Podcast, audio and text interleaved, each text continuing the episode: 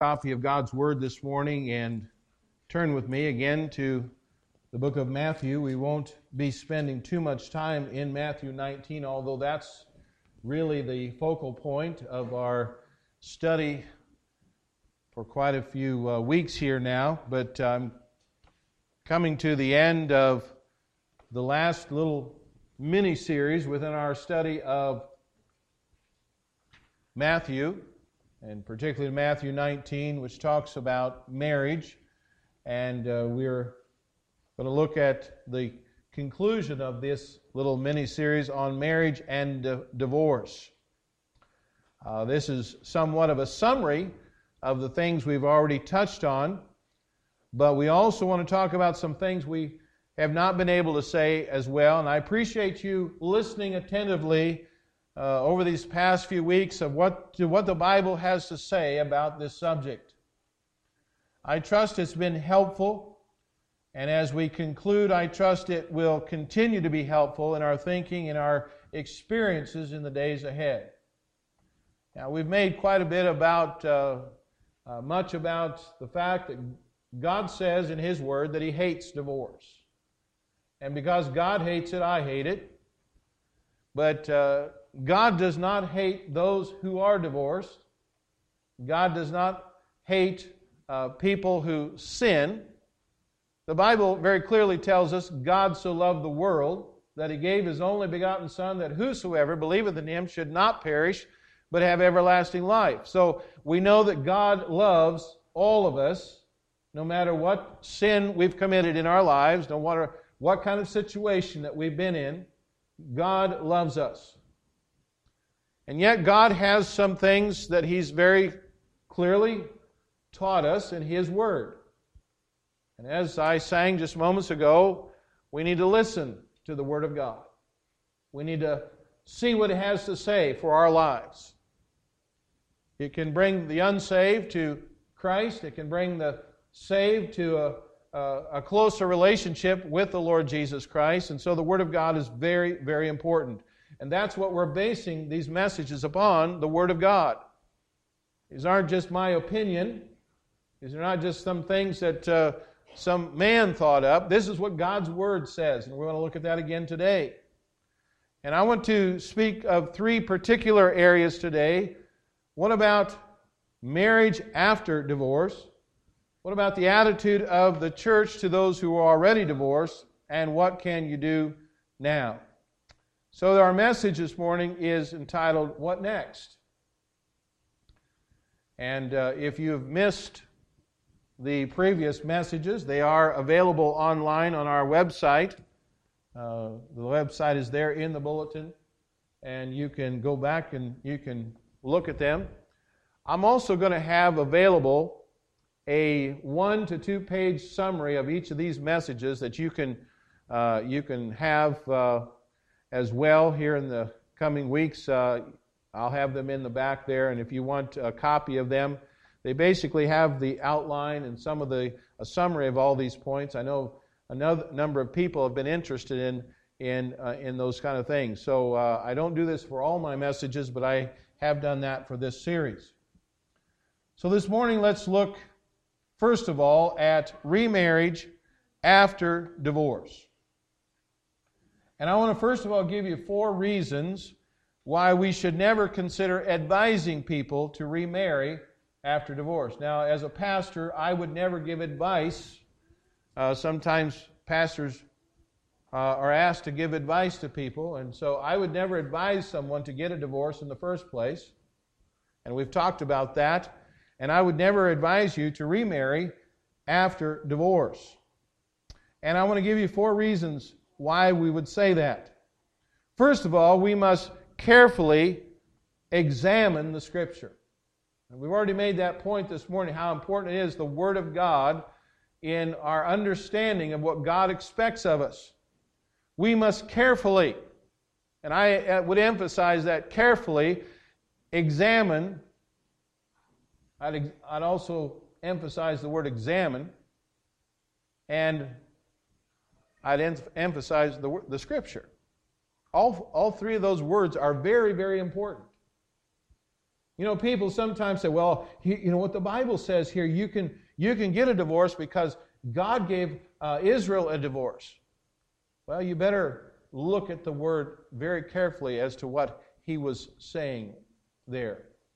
You need to look at the context of what God teaches us, to whom he is teaching it.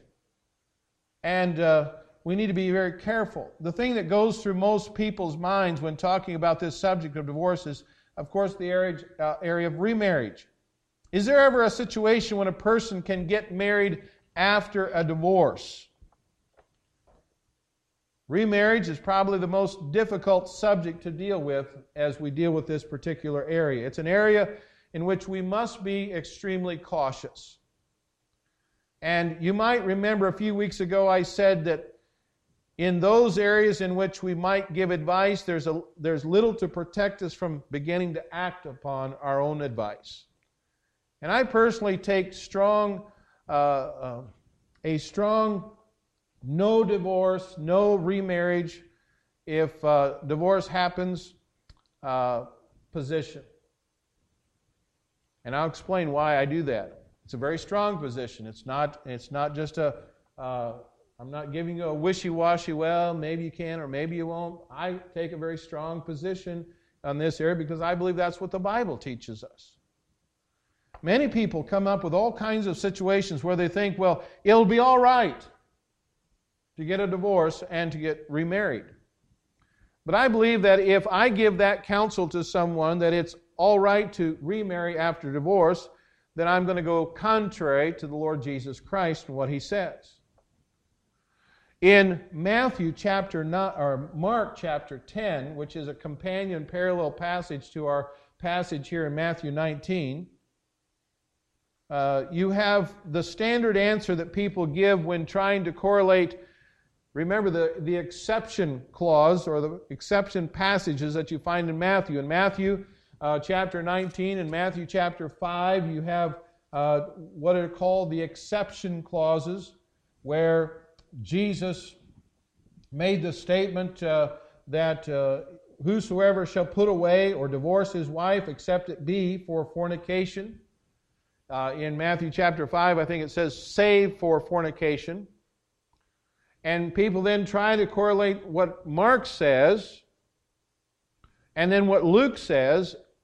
And remember that in Mark, it doesn't say anything about a, an exception, nor does it say anything about an exception in Luke.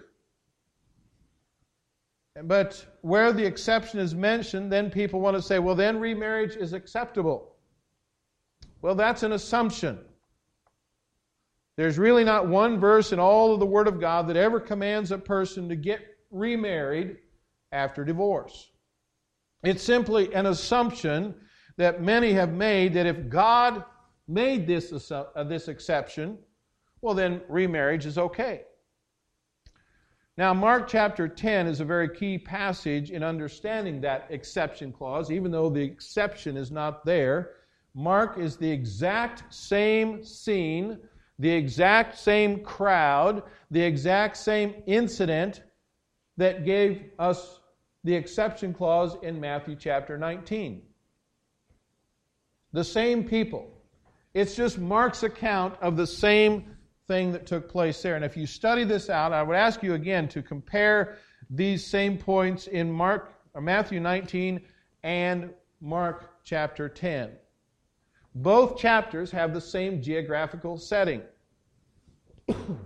both chapters have the same audience. In both passages, it seems like the same question is being asked. Remember, uh, by the way, both passages make it clear that the Pharisees were trying to trick or to trip up the Lord Jesus in asking their question. And they asked him, tempting him, the Bible tells us. They were purposely trying to embarrass the Lord Jesus Christ. Both passages seem to have the same question. Both passages, the same Old Testament quotation is given by the Lord Jesus Christ. In both passages, there's the same reply by the Pharisees. In both passages, following the reply by the Pharisees, there's a rebuke by the Lord Jesus. And in both passages, there's a subsequent event that takes place. Now, it is the event where Jesus said, Suffer the little children to come unto me, for such is the kingdom of heaven. So the same event takes place following the record of the conversation between Jesus and the Pharisees. Now, I would find it highly improbable that Matthew 19 and Mark chapter 10 are recording two separate occurrences. It just, there is no evidence for that. I think there's more ample evidence that both of these chapters are recording the same event, the same account. And the difference is that Matthew is writing to who? He's writing to the Jews. That's important to know who an author is writing to. He's writing to the Jews. Now, can we still understand some things for us today, even though we're not Jews, from Matthew? Certainly can. But Matthew was writing to the Jews, and so what he's saying is going to have that flavor to it. Mark is writing to the Greeks and the Romans. And some interesting things come out of that. In Matthew chapter 19, there's not a word about the status of a wife that gets a divorce. But in Mark chapter 10, it very clearly references the wife if she gets a, a divorce. Now, that's understandable because in the Jewish culture, there was no consideration given to a wife who got a divorce. None whatsoever. But in the Greek or the Roman culture, the woman had a higher standing or understanding of their status. So it was understandable that Mark wrote to the Greeks and the Romans that they also take into account a wife who was divorced. Now, what is significant is that these two passages and I would encourage you to take some time on your own to go and examine Matthew chapter 19 with Matthew chapter 5, and then go to Mark chapter 10 and study these for yourself. But what's very significant is that these two passages are talking about the same incident, and the record of Mark 10 goes, Jesus goes on to say, if a man gets a divorce and then gets remarried, remarried, he's committing adultery. If a wife gets a divorce and gets remarried, she is committing adultery. And because of that, I cannot find it within my heart to ever counsel someone to get divorced, and that then it is all right to get remarried after they get a divorce. And so, my policy as a pastor is never to counsel anyone, first of all, to get a divorce never to counsel anyone to get remarried. And I would, by the way, never perform a wedding for someone who has been divorced. Now, one might think that's an awful high standard, but you know what that standard is based upon? The Word of God, the Scripture. And is that not what we're to live by? The Bible is our only rule for faith and practice the scripture view the scripture's view of the sanctity of marriage union and the emphasis of God's word which is placed upon it is very very important. Now, I know we went through the Matthew passage earlier and I wanted to just remind ourselves of the faulty thinking that often accompanies the use of this passage and help you in rightly dividing the word of truth as Paul encouraged Timothy to do.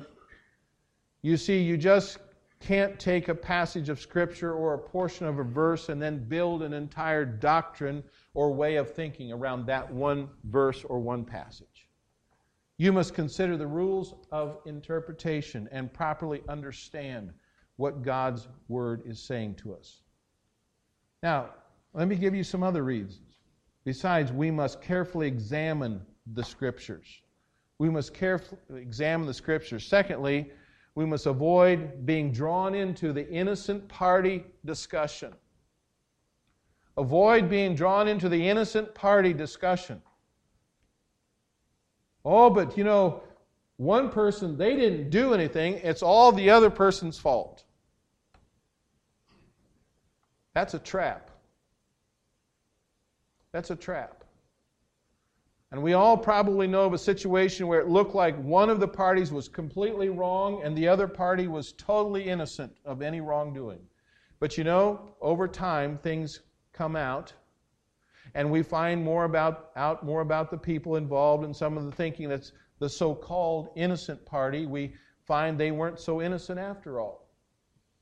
I've said this before, and I believe it's true that it just takes it takes two to make a marriage, and then there's a divorce. There is to be fault to be had on the part of both the husband and the wife. Now that may seem a bit radical, but I don't believe there's anything such thing as an innocent party. We've all heard of situations where there's a battered wife or an abandonment, there's been an infidelity.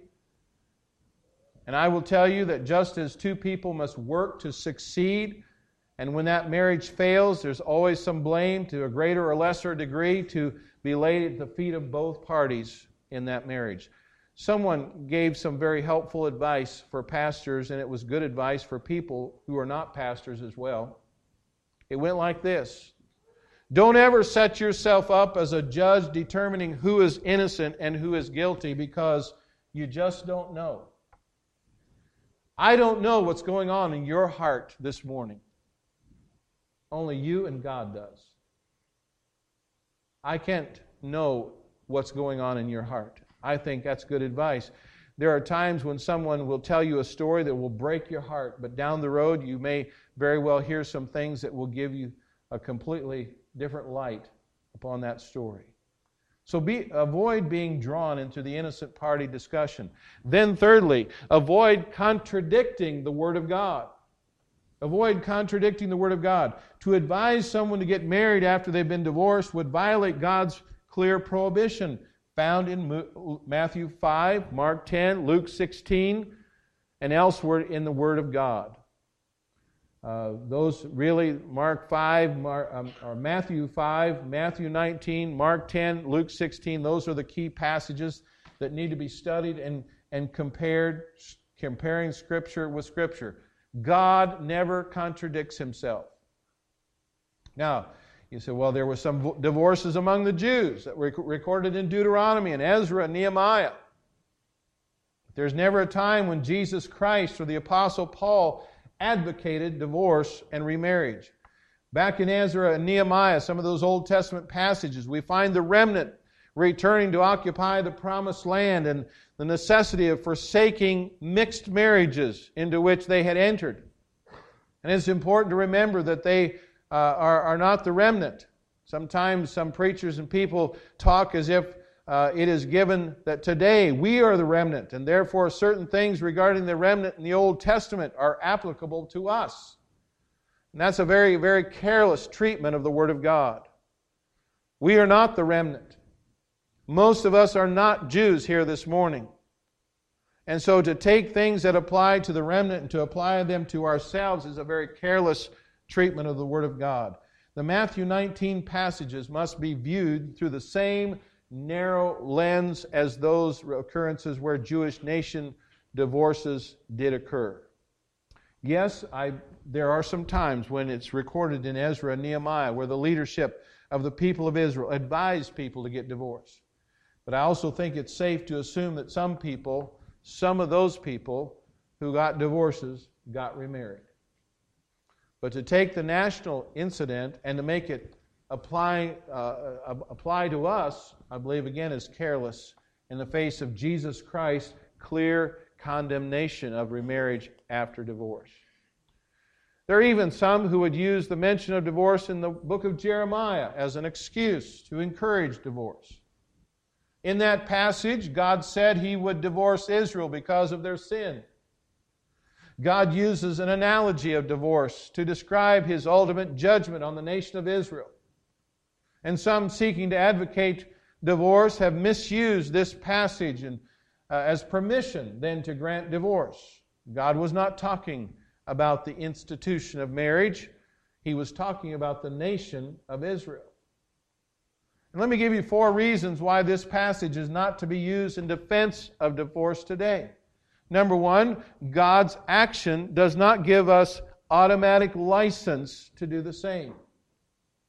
For example, God can bring about vengeance, But he warns us not to try it. He says in Romans chapter 12 and verse 19, Vengeance is mine, I will repay, saith the Lord. So God's actions don't always just say, well, you can do it too, just because God did it. You're not God, I'm not God. God does some things that we're not to do. Also, God's dealing with Israel is not designed to cut her off permanently. God's design was to bring her to repentance and restore her to herself. According to God's promise, Israel would one day return to Him. And so it's a different situation when God's dealing with Israel. He's not dealing with the institution of marriage. And then, thirdly, to justify divorce would be to justify bigamy. Just because God gave Israel a bill of divorcement would make it possible for us to justify having more than one wife. Because God used the analogy of being married to both Israel and Judah. And if God uses that analogy of being married to both Israel and Judah, that would, wouldn't that mean we could have more than one wife? That's not consistent with the teaching of God's Word. And then, fourthly, the Jeremiah passage is not teaching the kind of divorce being practiced today. Specifically in Jeremiah chapter 3 and verse 8, God administers judgment to a backsliding Israel by putting her away and giving her a, a bill of divorcement. And yet, there is no mention of God giving a divorce to Judah. He gives a divorce to Israel, but he does not give a divorce to treacherous Judah. In verse 14 of Jeremiah chapter 3, God concludes that he is still married to them. He says, oh, Turn, O backsliding children, saith the Lord, for I am married unto you.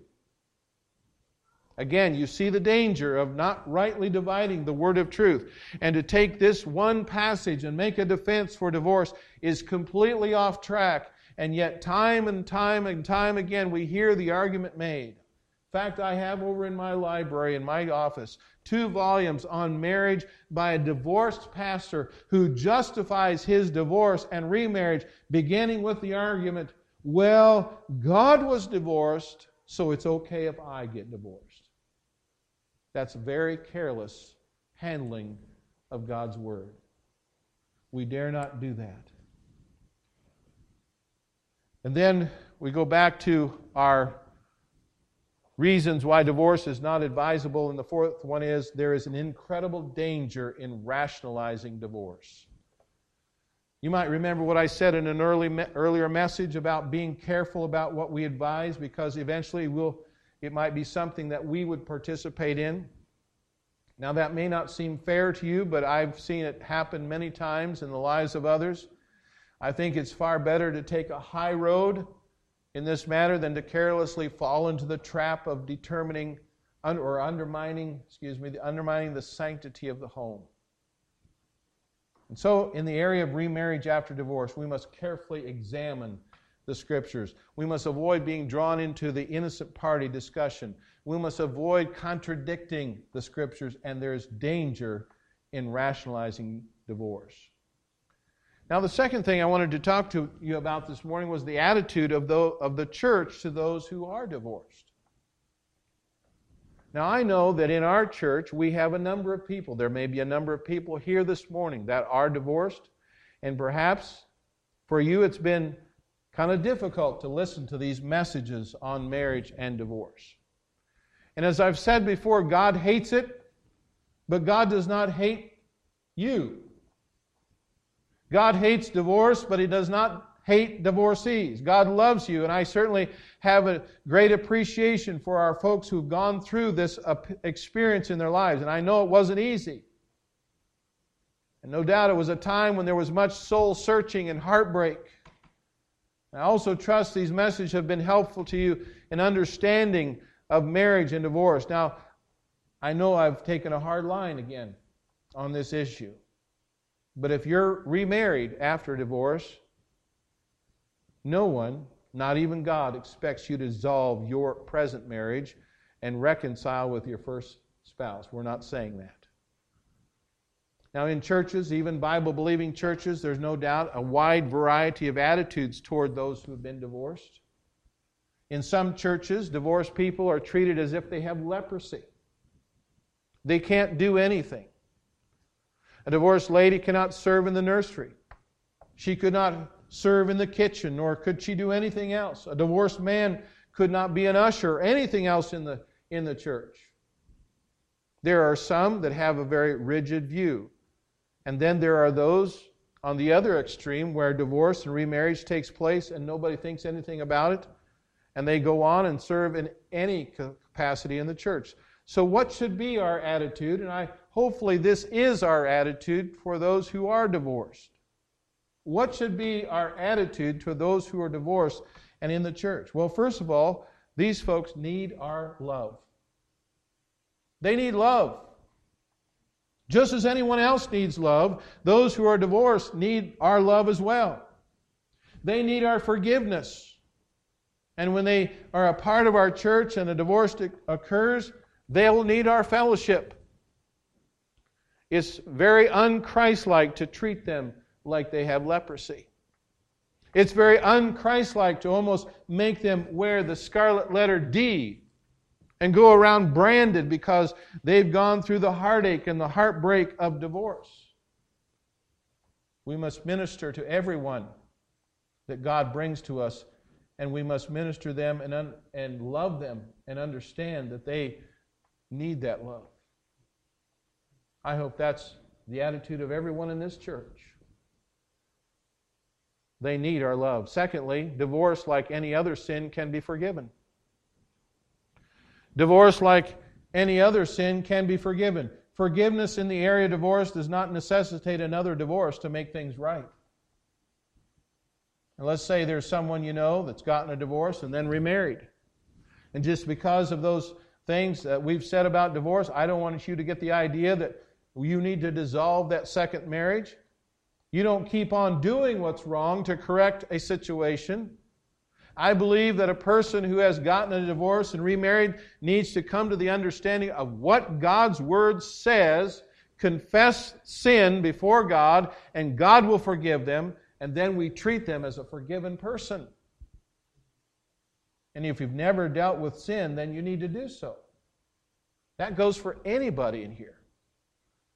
If there's sin in your life, you need to deal with it.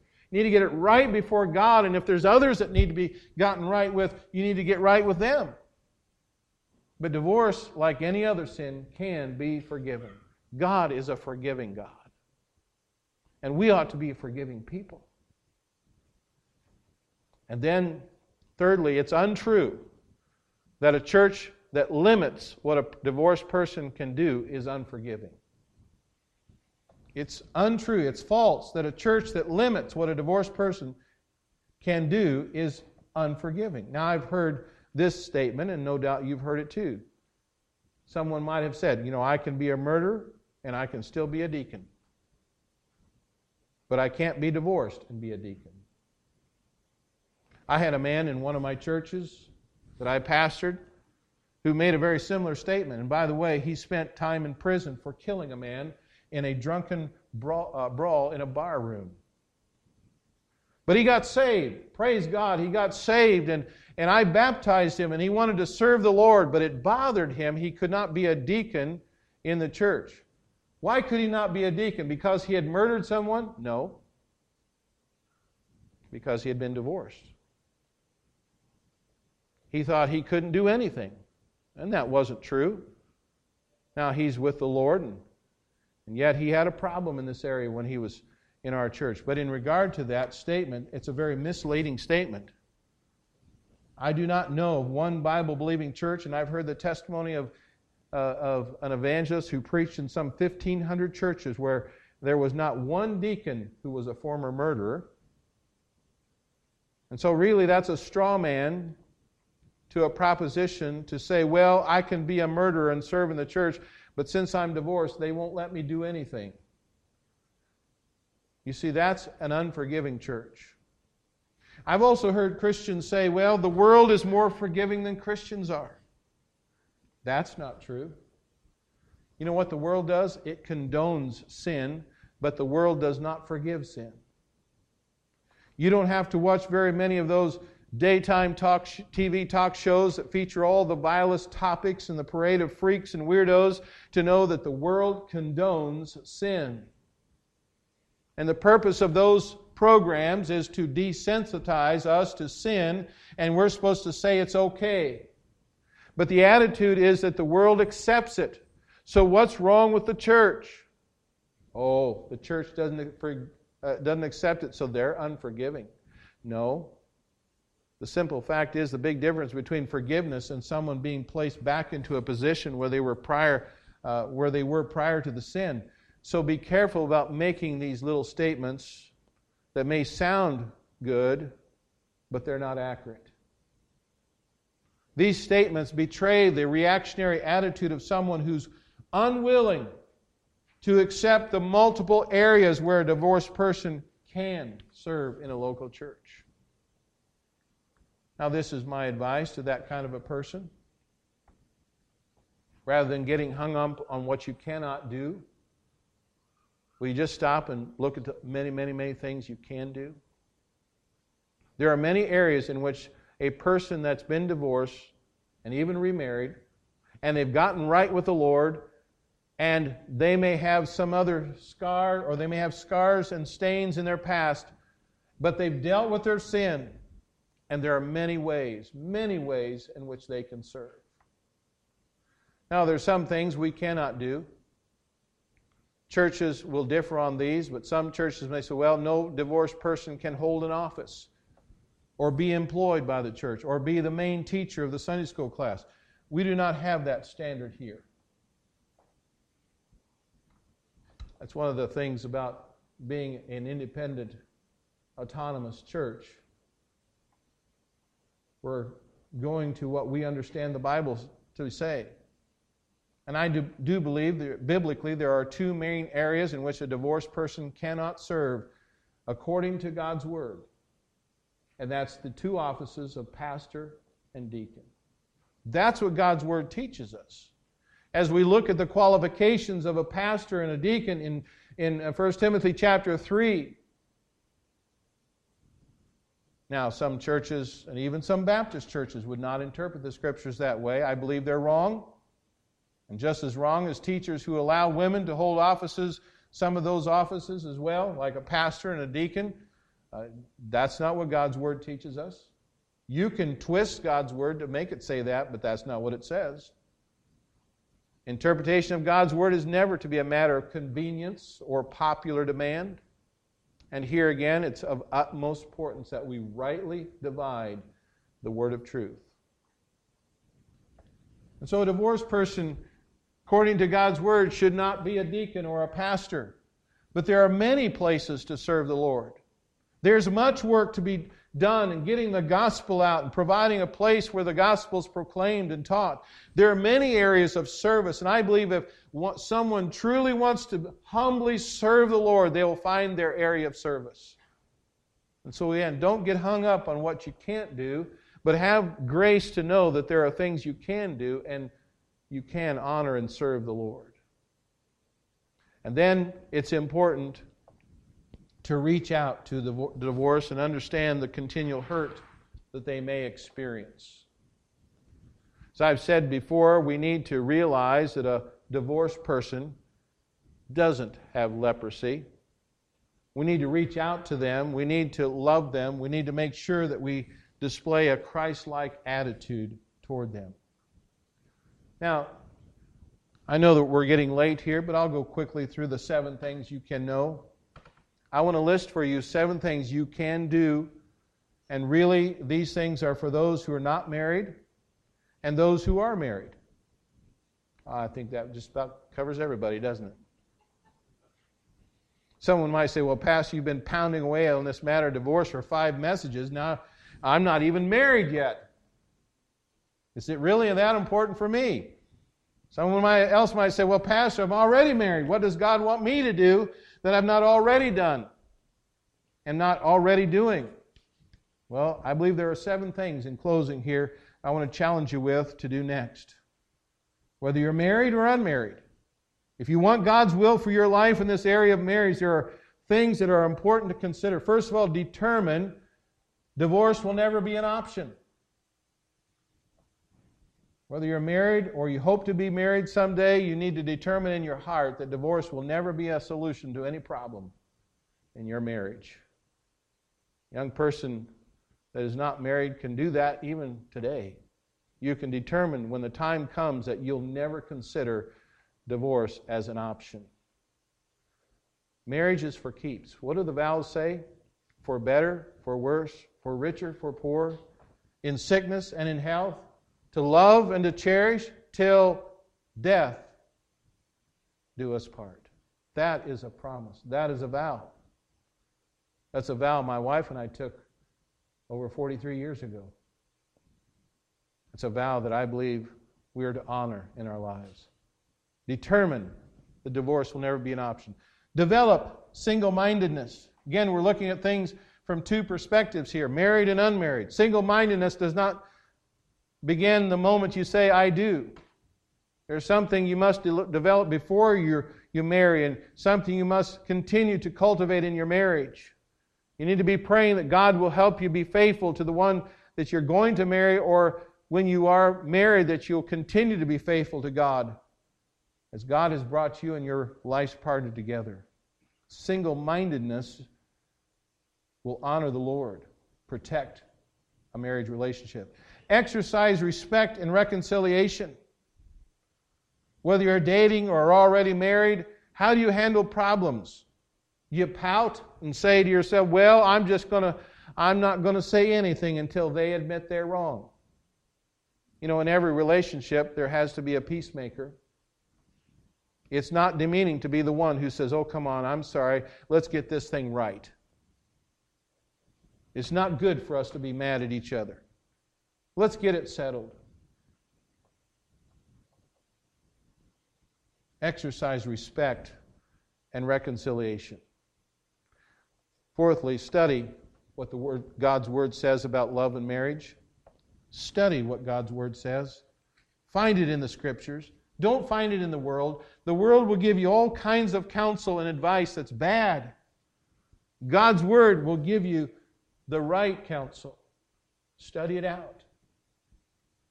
Fifthly, observe successful marriages around you. I'm thankful we have couples here that are demonstrating quality marriages right here in our church. Even those who have been divorced already and remarried, and they're still they're demonstrating quality marriage. I believe we have people here that believe at this point uh, at this point marriage is for life and God is going to bless them and as they're faithful to the word and to one another. And then, sixthly, develop friendships that are built on unconditional love. This is so important for having a successful marriage. I'm not going to ask you to change something so that I can love you. I just love you.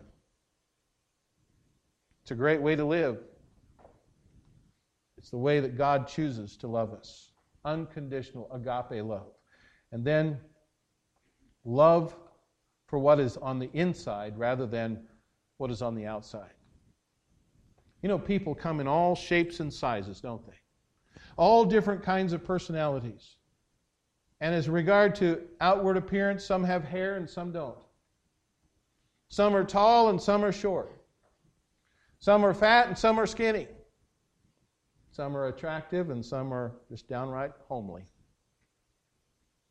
But I'm convinced that you look back on someone that you've hardly noticed in life and you'll discover that they were quality people. And oftentimes we're so shallow in our relationships, we are so brainwashed by the world's emphasis on the physical and looking just perfect that we often cheat ourselves out of getting to know someone who's a very wonderful person. They might not look much on the outside, but they are wonderful inside. There's something about them that something that Christ is evident in their life and that causes us to love and appreciate them and respect them.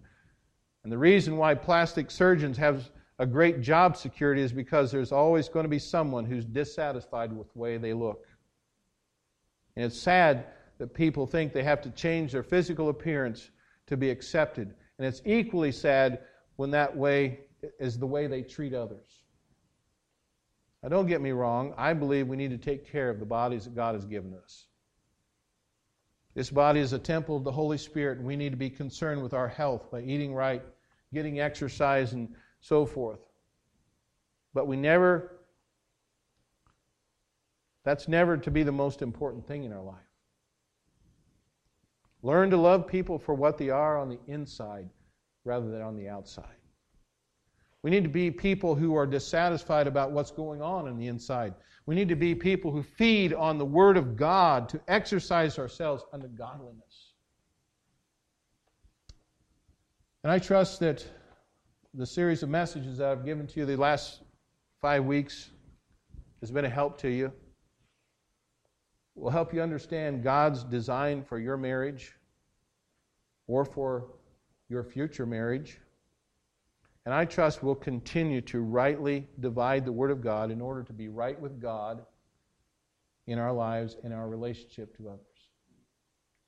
May God help us to have godly marriages. Let's pray. Father in heaven, we thank you for